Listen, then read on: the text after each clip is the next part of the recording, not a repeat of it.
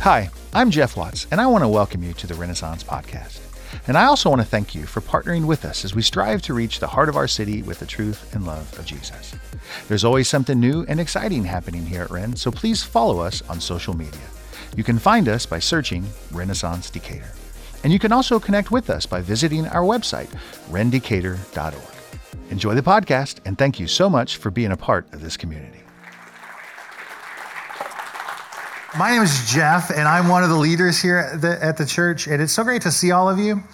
Um, we're going to start something today that I hope will carry us through the next, you know, six months or eight months or so. We're going to start a book study in another book in the Bible called First Corinthians. So if you have a Bible with you, you can turn with us to First Corinthians if you're visiting with us, one of the things that we love to do here at Renaissance is, is study books of the Bible. Typically, it's what our, our MO is. We like to take a book, start chapter one, verse one, and just work our way through it until we get to the end. And our hope in all of that is just that we'll have a much better understanding of what the Bible is trying to teach us out of that one book. We'll have a, a really sort of in depth look at, at that part of the scriptures to help us. It's, it's not to say that it's not, it, it's not it's still okay to take like a verse out of this book and a verse out of this book and present a topical message. I love topical messages, that's great. But one of my favorite things to do is to just teach a book of the Bible. Has anybody ever just read through an entire book of the Bible and stayed there for a while? Anyone? Welcome to Renaissance. That's what we're going to do. So, uh, if you don't know this, uh, when we first started, Renaissance was maybe a year old or so. We started a, a book study in the book of Matthew, and it took us two and a half years to get through Matthew. Yeah, that's exciting, I'm just saying. You're like, next church, I'm out of here. It's a lot of fun. A friend of mine who's also a pastor, so he's smart. I'm just saying that. He, uh, he said this. He said, I love how you guys don't microwave the scriptures. Is it, his, he's a, a foodie guy, right? So this might, you know, this might uh, sync up with some of you.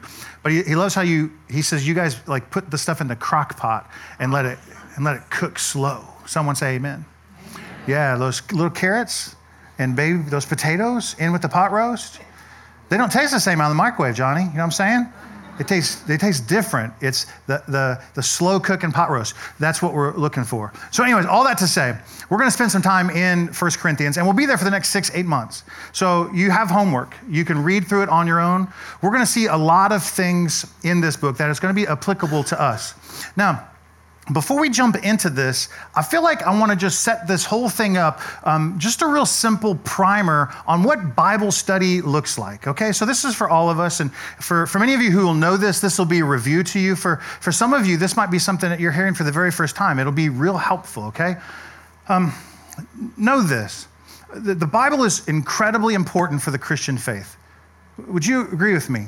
And maybe you're here, you, are not really a Christian. Maybe you're just sort of sti- sticking your toe in the, the, the, waters that is the church or the waters of Christianity. You don't know if you're on board with Jesus yet. You don't know if you're on Team Jesus yet. You don't have the merch or the church shirt or nothing. And I get all of that. I'm just telling you, and this won't surprise many of you, but the Bible is, is important to us as followers of Jesus.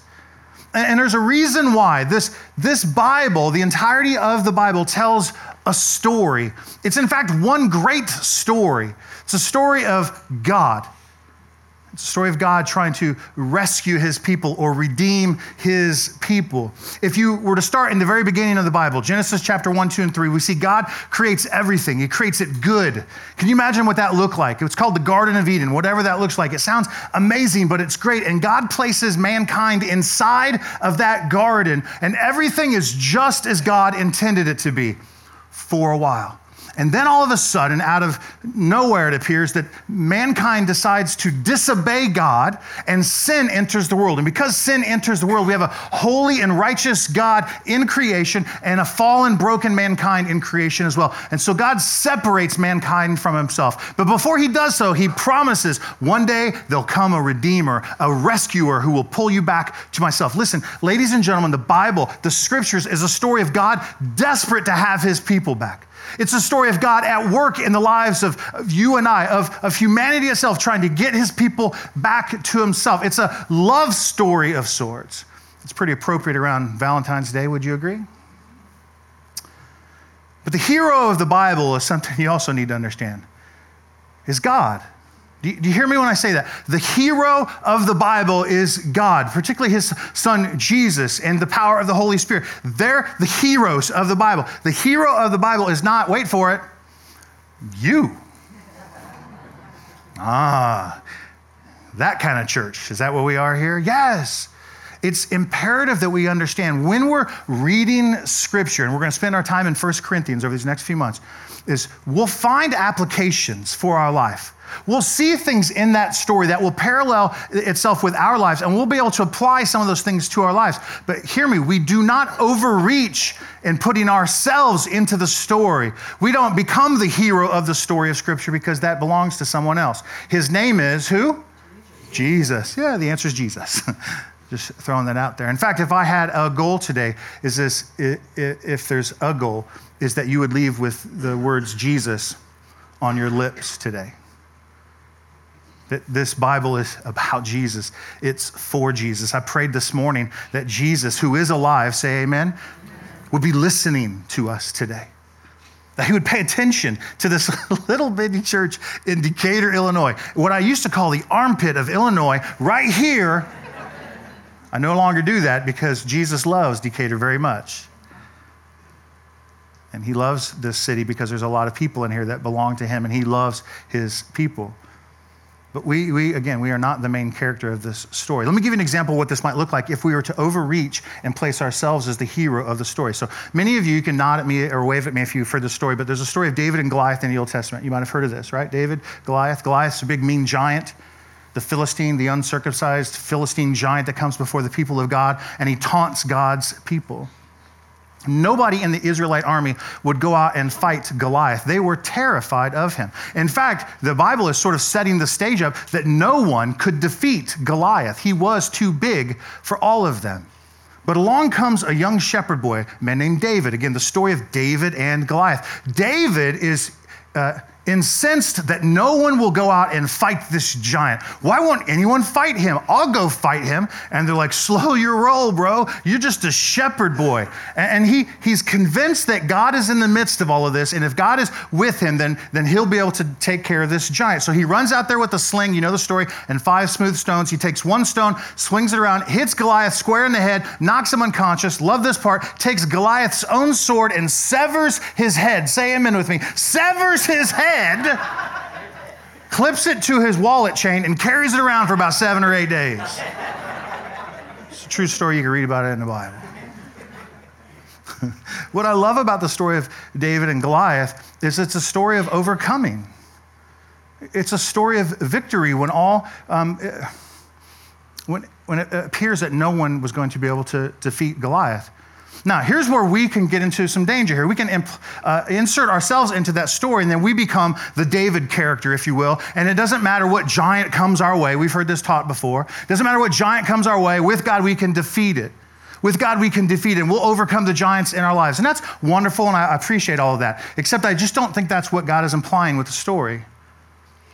I think there's a greater story with a greater hero. David is a picture of Jesus.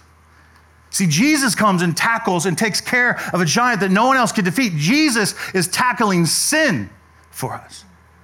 With, the, with one fail swoop, with one stone, with one cross, if you will, with one life to give, Jesus defeats the great giant in front of us. And now the story of God continues into the next chapter as God reconciles his people back to himself through the shed blood of his son, Jesus Christ. Now, when we look at the story and see Jesus is the hero, woo, it gets real exciting, yes? Did I mention Jesus can hear us right now? I'm telling you, man, he's listening. He's listening. He's, he's peering into this place today, watching us. A great desire this morning is that Jesus would hear um, a chorus of appreciation and gratitude and thankfulness in what he's done. This week, I've, I've had nothing but feel, um, all right, oversharing moment, here we go. Uh, I'm, I'm tender right now. I don't know what that means exactly. My daughter's like, what is he saying? I feel, I just feel soft. I feel emotional. I, I don't know if it's uh, winter blues. Is that a thing? Is that happening? It's snowing outside. That might be it. But in this entire week, I'm overcome with this, this sense of gratitude and thankfulness for what God has done in my life. I'm overcome by what God has been able to do in my life and will continue to do in my life. And, and I take no, no credit for the things that God is doing. I give credit to Jesus, who's, who's saved me and who's, who's growing me and is encouraging me and all of that stuff. And, and I want that for your lives too. I want, I want you to see what Christ is doing in your life. Now, all of that is to set up this idea that we're going to study a book called First Corinthians. Know this that the book is actually a letter it's a letter written by a man named Paul. Paul writes this letter to Christians who are in a city called Corinth. It's an ancient city in a, a, country called Greece. In fact, there's still a Corinth in Greece today, although it's not in the same exact location that the Corinth of this New Testament story comes from. But know this Corinth is a very affluent city. It's between two seaports, so there's a lot of transportation that comes through, through uh, seagoing ships and all kinds of stuff. There's a lot of people there. In fact, it's been written to be a cosmopolitan type city, which just means this there's all kinds of different ethnic people there from all kinds of different lands, speaking all kinds of different languages, worshiping all kinds of different gods. With a lot of money, a lot of people are gathering where the money is. And God takes a man named Paul with the gospel of Jesus and he plants the truth of Jesus in the middle of this city. This city, it's about five to 750,000 people, 500 to 750,000 people. It's a big city even by today's standard. Would you agree? But the city was known for its wickedness. The city was known for its debauchery. In fact, in all of the plays that you read about at about this time, whenever someone was playing the part of a Corinthian, they'd always pretended to be drunk because all the Corinthians appeared to be drunk all the time. It is very much like Las Vegas, Los Angeles, and New York all wrapped up in one. New York, the capital of wealth, is Corinth. And Los Angeles, the, the culture shaper that is Los Angeles in our world today, Corinth was a culture shaper in its world today. But it's a lot like Vegas, too, right? What happens in Vegas stays where? Vegas. I'm just saying. Never been. Can't wait to go. I'm just saying. Let's go. Say it with me now Pastor Appreciation. Let's go to Vegas. Terry. Terry. Don't you get me started. um, but in the, in the middle of this um, debaucherous, wicked, pagan, is what the language of the New Testament would say in the midst of that seedbed, Jesus comes. The, the message of Jesus Christ, the Savior of the world, comes and, and uh, plants itself in the middle of that, and a church is born. Paul the Apostle, he plants this church, and then he goes on his other missionary journeys and continues to plant churches all through Asia and Asia Minor, leaving these little fledgling churches to continue to grow in the good news that is Jesus Christ over time, about a year, two, three years go by, Paul is catching word that the Corinthian church is struggling. That she's a young church and she's struggling. She's falling by, uh, she's falling into traps of her old life. She's falling into other things. And we're going to go through many of the issues that the Corinthian church is having in the ensuing weeks and months to come. But just know this when word comes to Paul's ears that the Corinthian church is struggling, he sits down and he puts pen to paper to write them a letter. It's a letter of encouragement, it's a letter of admonishment, it's a letter of correction. See, their theology had strayed just a little bit. They were beginning to pervert some of the things that Paul had taught them. And Paul corrects them in that. Now, how many people would admit, right, before Jesus and everyone, that every once in a while we all need corrected? Yes? yes. Every once in a while, we stray from the truth that is Jesus and we make it into something else. Yes. We do that. It's the proclivity of us as humans. We, we manufacture, we take the wonderful work that Jesus has done in our lives and we accept it, and then over time we sort of barnacle things to it and make it something else. This is called syncretism. It's called Jesus plus stuff. In the church world, it sounds like this Jesus plus giving. Jesus plus serving, Jesus plus attending every Bible study, Jesus plus all kinds of garbage. Soapbox alert. And I'm just here to remind us that every once in a while we just need to refocus our attention that it is on Jesus alone. That the work Jesus is doing is for him because of him. And we'll, we'll, he'll be the one who re- will receive glory forever and ever and ever. Paul catches words that the church is struggling, and so he writes them this letter. He has a heart for them. I think it's primarily because he was the founder of said church. I think that's part of it. But I think Paul also has a different understanding altogether. I think he understands truly who the church is and how much she matters to Jesus. Paul is, um, before he was a Christian, like you and I, he has a life before Jesus. Paul, he's a, before he's a Christian, he's a what we call a persecutor of the church. It just means he oversaw the murder and the arrest and the, uh, the binding of followers of Jesus. It was his great desire to punish people who said they were Christians. And he wanted to do this and continue to do this. If anybody spoke about Jesus being the promised Messiah, spoken about in, in Jewish scriptures, he would shut them down quickly because they were wrong. But God had a greater plan and changed his theology one day on, on a road to a city called Damascus, where Paul was interrupted by Jesus, the resurrected Jesus himself. Catch this. He's, he's not reading about Jesus. He's not being told about Jesus, which I think is wonderful. He encounters Jesus himself. And Jesus says these words to Paul. His name was Saul. Don't get hung up on that. Saul, Paul, Paul, Saul, same guy. Yes? yes. Acts chapter 9 says this Jesus speaks to Paul and says, Saul, Saul, why are you persecuting me?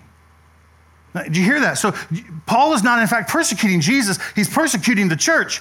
He's beating up Christians. He's having Christians murdered. He's having Christians chained. But that's not what Jesus implies. He says, Paul, Paul, why are you persecuting me?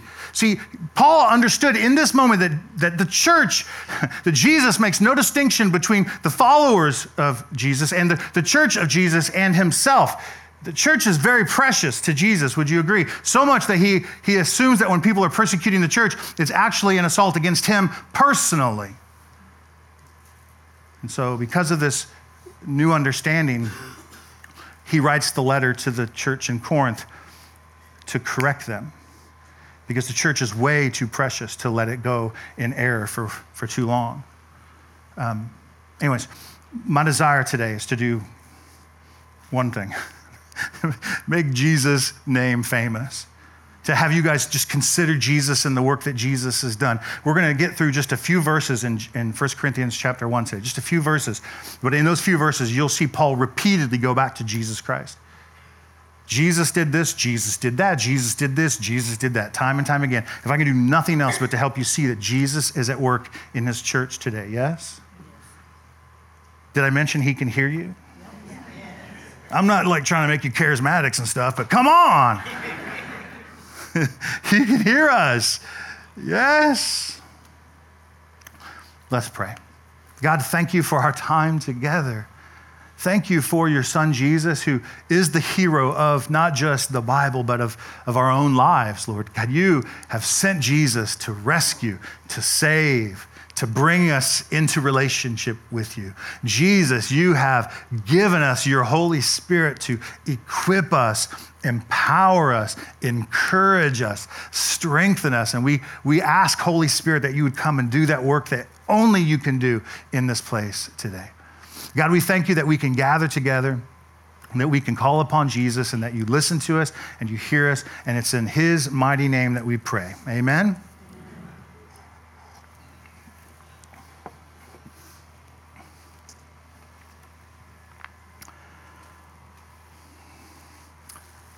I don't know how far we'll get today. I've only prepared for three verses. So it might take five minutes, it might take 45 minutes. We'll see. But let's start here in verse 1. Paul, he's writing his letter to Christians in Corinth, and he, he mentions who he is, who's writing this. Now, again, with the story, the backstory of Paul's conversion, we know that he was once a persecutor of the church and is now a proponent of the church, or a church planter, so to speak. He's letting everyone know, almost in this inference, that he is a transformed or changed individual. Many of us could look to parts of our life where we used to be one way, now we're something else. Who wants to admit something like that in, in this place today? You don't have to raise your hand or nothing. I'll be the only guy. Thank you, Terry. I see that hand. Yes. Yes, we used to be a certain way, but then God inter, interrupts our lives and, and changes us to be something else. Now, that's an exciting thing, yes? I was mentioning something just before the service.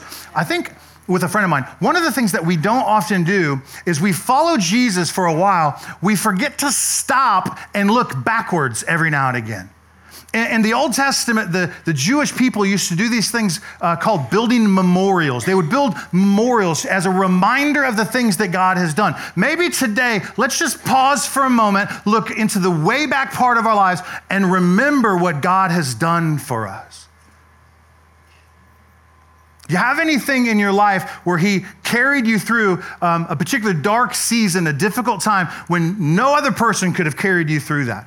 In fact, even against yourself, as you are trying to find comfort and solace in many other things, Jesus was the only one who brought comfort and solace. What if you paused for a moment and thanked Him for that? Paul writes his name, Paul, but the story is greater than Paul, yes? My nose is running. I, assume, I assume that's the Holy Spirit leaking out of me. is this what they mean by, you know, being overcome by the Holy Spirit? I don't know, but something's happening. He says, Paul, called by the will of God. It was, in fact, God who called him. In the middle of persecuting the church, in the middle of living a life that was anti Christian, at best, right? I mean, it was anti Christian. God interrupts that and calls him to service. I love this passage because it infers this to us that there is, in fact, nothing in anyone's past that would preclude the ability of God to use any one of us here in this room. Absolutely. If I was to look around, I see a whole bunch of unqualified individuals Praise God, I'm not the one who calls you into service. Praise God, I'm not the one who challenges you to obey Him and follow Him. It is God Himself who calls you. He he has the ability through Jesus Christ to look past the issues in our life and see something greater in us. There's a story in Acts when Paul is planting this church, Acts chapter 18, 19 ish, something. Paul's planting this church in Corinth some four years prior to this, and persecution erupts against Paul. And Jesus comes to Paul in a vision at night and says, Oh, Paul, don't fret, brother. Don't fret because I have many, many Christians here. I have many believers here. And I'm thinking to myself, What? There are no believers in Corinth. He's just now preaching the gospel. What God is saying is, I see the hearts of the men and women who will trans- be transformed when the message of Jesus hits fertile soil. That's what he's saying. I'm so thankful that I'm not the one who looks around to see whose soil is fertile. That sounds weird. That sounds I'm so thankful it ain't me. It's Jesus. Called by the will of God. It was God's great desire to call him. God knows the plans. God knows the finances. God knows the roads, the maps. God knows everything. We, we have just one simple thing to do when God calls. Do you know what it is? Obey. It's to just say yes to just say yes. I spoke earlier about remembering these moments in your past where God did these great things. It was over 20 years ago. I was standing in a church sanctuary, much like this one, late at night. The, the, the best thing my pastor at the time ever did for me is he gave me the keys to the church. You cannot have keys to the church. Just throwing it out there before you ask. he gave me the keys to the church and he says, Jeff, whenever you want to go in, you're welcome to. So one night around midnight, I go into the church and I turn on the sound system and I'm playing worship music as loud as the speakers were possibly allowed to go. And I had one of those moments, if you know the story of Isaiah the prophet, where God spoke to him and says, um, Who will go for me? Who can I send to go for me? If you know the story, I won't bore you with the details. I had a moment in a church sanctuary just like this right down the road where God says, Will you go? And before I could consider my, my words, I, I said these words as God is my witness out loud, I will go for you. My life, my life has never been the same. It's never been the same.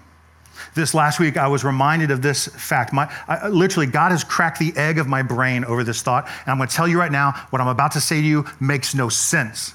And I know it makes no sense because I can't even understand it.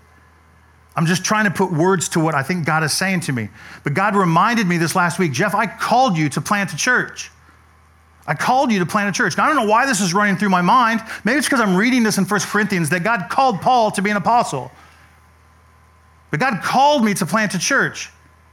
He didn't call you.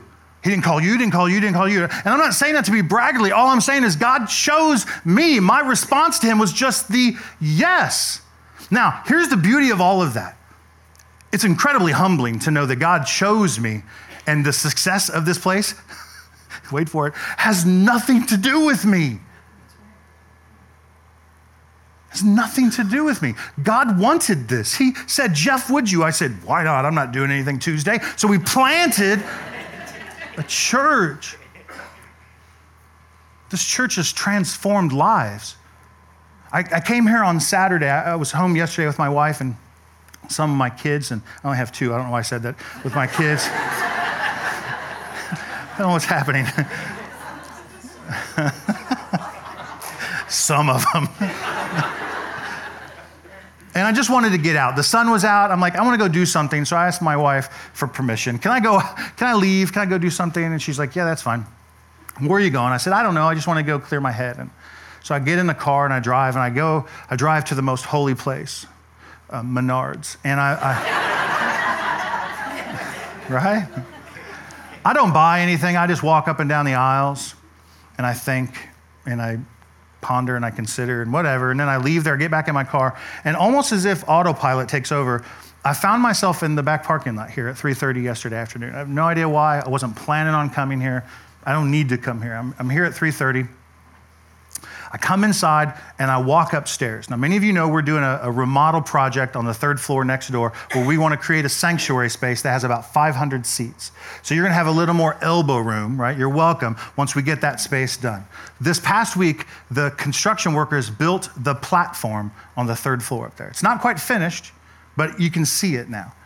It's about, it's a little over twice the size of this one, let's just say. And I walk upstairs and I stand on the front of what is the new platform. And I began to look over the room, and I'm overcome with emotion.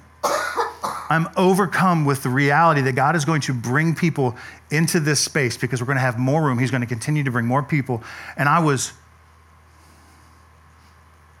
I don't, I'm, a public crier, guys. You know, I don't, I don't care. I cry in front of anyone. I don't care.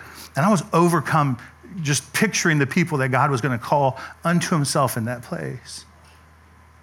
I was overcome with gratitude and thankfulness that God has grafted me into his family and has forever changed the branch of the family tree for me. Some of you, you don't know how big of a deal that is for your children and your grandchildren and your great grandchildren. That God has, in fact, changed the trajectory of your life because it was His idea. It was Him. I love you. It is not because of you. It's because of Him. He comes, He calls, He chooses, He designs, He plans, He pushes you in a direction, and our response to that is yes. It's obedience. Paul, called by the will of God to be an apostle. Apostle just means sent one. He was commissioned by Christ Himself to teach about Jesus. Paul, in his three verse introduction, repeats Christ Jesus four times at a minimum. Called by the will of God to be an apostle for Christ. And he's got a, another cat with him, Sosthenes, that's kind of fun to say, another guy with him. Verse 2, and he's writing this letter to the church of God that is in Corinth. The church of God. It is God's church. Do you hear that? It is God's church. we as humans, we sometimes parse little bitty Christian sects together based on uh, theological idiosyncrasies or little different ideas on what uh, baptism looks like. Is it immersion? Is it sprinkling? Who knows? Let's create a whole new denomination over it, right? That's what we do. Anyways, that's what we do. Christ doesn't see it that way. God doesn't see it that way. It is His church. If we call Christ our Lord and Savior, if we hold to those tenets of the faith. We are, in fact, his sons and daughters. We are part of the church. And, and he reminds them of this. One of the big issues that the church of Corinth has is they're sort of broken into schisms. Some were saying, Well, I follow Paul's teaching. Some were saying, I follow Apollos, and on and on it goes. Uh, chapter three, Paul uh, uh, confronts them in that. It doesn't matter. We belong to God in this thing because of Christ. He says, To all of those, to those of you who were sanctified. That's a fun word to say. Sanctified. Isn't that awesome? What does that mean? Glad you asked. It just means set apart. Who's sanctifying? Who's setting us apart? God is doing this. He's the one who's calling by his great wisdom and setting you apart for his use. The Old Testament word they oftentimes would use holy. God has called us to be holy, to be set apart. It is His desire. And we do this, and this is my favorite thing, in Christ Jesus. Your holiness comes from Him. Thank you. this isn't awkward.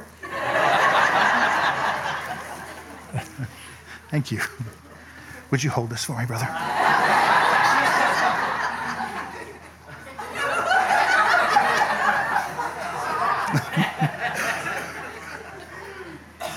Anyways, to use this poetical, poetic picture here, the soil that God places us in is Christ Jesus. Any hope for growth comes from Christ. Any, any holiness that God is drawing out of us is rooted in the things of Christ through the power of God's Holy Spirit, our lives begin to transform and change. Here's a beautiful thing you can't discipline some of these things into your life. You, you can't cause yourself to become holy. You can't cause yourself to become righteous. It is the work that Christ does in us. And He plants us, He sanctifies us, He, he sets us apart into his son that we might blossom and produce all of the things that he wants for us. Paul calls the Christian church in Corinth to this understanding.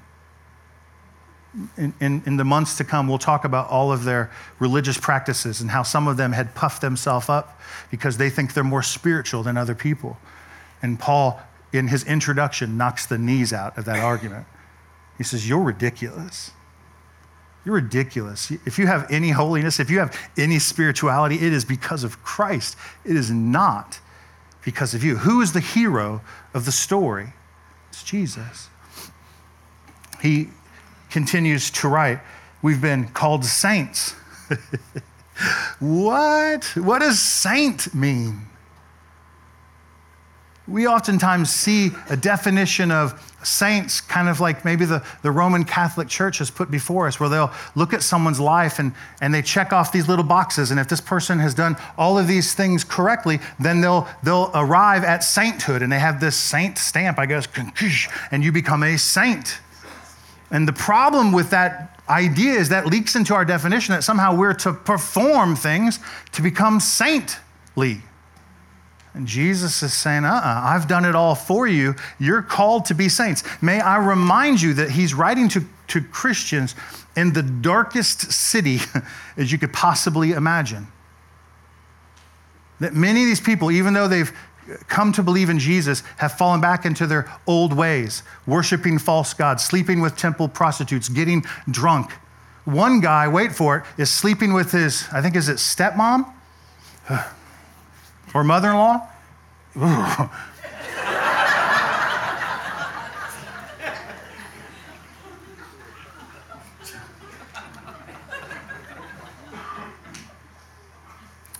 And then Paul, in the letter, he says, You've been called a saint.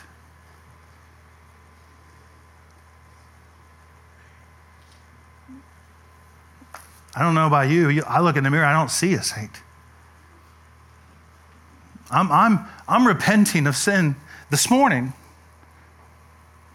before I come up here to talk to you guys because I'm an idiot.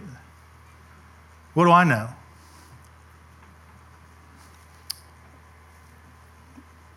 I'm a saint because of what Jesus has done. I'm, I'm righteous because of the work that Jesus has done. If I were to stand before God on my own merits, then I'm, I'm sunk. Amen? But I stand before God in Jesus' merit. I stand before God in, in the work that Jesus has done for me. And, and in an understanding of that, uh, uh, a level of gratitude literally just leaves my lips. I'm just thankful. I'm praying this morning. I'm like, God, thank you for what you've done. Thank you for changing my family tree. Thank you for changing the trajectory of my life. God, thank you for holding all success in your hand. It has nothing to do with me. In, in this life, I have nothing to consider myself as far as reaching towards success. If I'm obedient to the call that Christ has placed on me, the success is His. It belongs to Him. The financing is His. The direction is His, the maps are His, all, all of this stuff belongs to Him. I just follow Him. And out of that, just thankfulness just pours out of me. Are you thankful? Did I mention He's listening to us? Are you thankful? Called saints with all of those who call on the name of our Lord Jesus Christ. Again, it's all about Jesus. He's the hero of this letter, He's the hero of this book, He's the hero of our lives. I'll close with this. Verse 3 Paul finishes his introduction with grace to you and peace from God. Again, through Jesus. grace to you. Grace, if you don't know the definition of the word grace, it just means undeserved, unmerited, unearned. Everything that God is doing in your life, you don't deserve. Hallelujah. If it somehow was dependent upon you, you would fail. You'd fail, you'd trip up, you'd, you'd, you'd make a mistake, and then there goes all of your, your work, there goes all of your stuff. But, but it's undeserved. Christ comes and gives this to you freely. It's called grace. And in so doing, we see the culmination of all of this grace in our lives in what Paul writes here. He says, And you receive peace from God. Grace to you and peace. It's the culmination of what God is doing. Peace is a, a Hebrew idea, it just means wholeness, completeness. If you could just for a moment consider the pieces of your life that are missing. Consider for a moment the pieces in your life that just don't seem to be cogging together or connecting together like everything else seems to.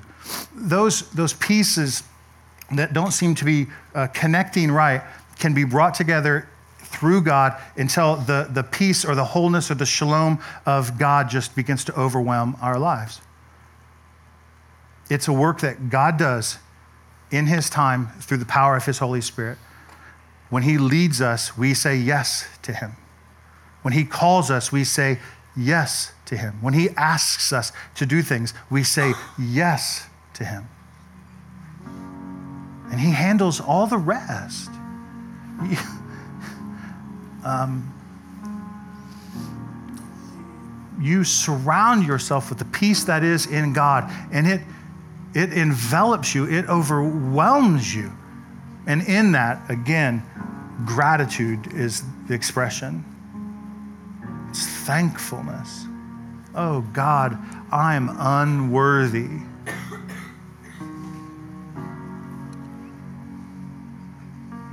In fact, looking back, I think that was the language that the prophet Isaiah used when he was ushered into the throne room of God. He says, I am unworthy. I'm an unclean man standing before you. And God does this cool thing. He, he cleanses him with a coal. I don't want to dis- distract the, or detract from the story I'm trying to say. I'm just saying this you, are unholy. You are, you are unworthy. You are unclean, but for Christ who changes us. Yes? Yes? The hero of the story is Jesus. The hero is not you. The hero is not all the great things you're doing. The hero is Jesus who's, who's captured your attention just for an, a, a while so that you'll say yes and follow him. the hero of the story is Jesus. Long after we are gone, this church will continue and change lives. Oh, I believe it. I believe it. God is not finished in the lives of his people. So I just want to pray for us and uh, close. I want to go back into uh, a little time of worship. And by that, I mean we're going to have the band come back and we're going to sing and declare the wonderful things that God is doing in our lives. Close your eyes for me.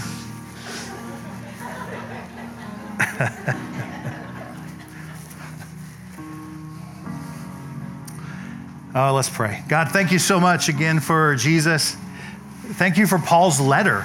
What a great encouragement. I know we only got a couple verses in, but Lord, we just thank you for um, helping us see the heart of Paul speak to his brothers and sisters in a, a town called Corinth, that there's an encouraging letter from, a word from Jesus that is available to us.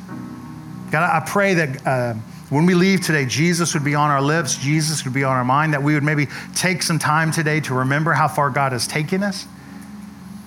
Maybe we would take just some time today just to, to surrender to God. That, that uh, Jeff, you talked a lot about just giving uh, a yes to Jesus' call. Maybe today's the day you just say, I'm sick of doing it my way. I'm going to say yes to Jesus today. And, and we'll celebrate with you, man. That's so great. I'm telling you right now, if that's you, it'll change. it'll change the branch of your family tree. I'm telling you right now, man. If you're if you're thinking about it, do it. I'm telling you, do it in Jesus' name. Ask him to come into your life. Ask him to change you. Ask him to, to uh, give you a clearer path than what you were creating for yourself. Holy Spirit, we pray that you would come and speak to the people in this room, that you would come in power, that people would have knowledge of things they did not have knowledge before. They would have wisdom in things they did not have wisdom before. God, Holy Spirit, that you would come and you would. Uh, that you would seal the words that we've heard today into our hearts, that they would, they would just sit there and do a work that only you can do with them, Lord. I thank you for that. God, we love you. We thank you for your son, Jesus. And we are thankful for everything you've done. Amen. Thank you so much for listening to this podcast. Together, we can reach the heart of Decatur. And if you'd like to be a part of that, please go to rendicator.org backslash give and make a commitment to be a part of showing the people of the city of Decatur the truth of Jesus and how much he loves them.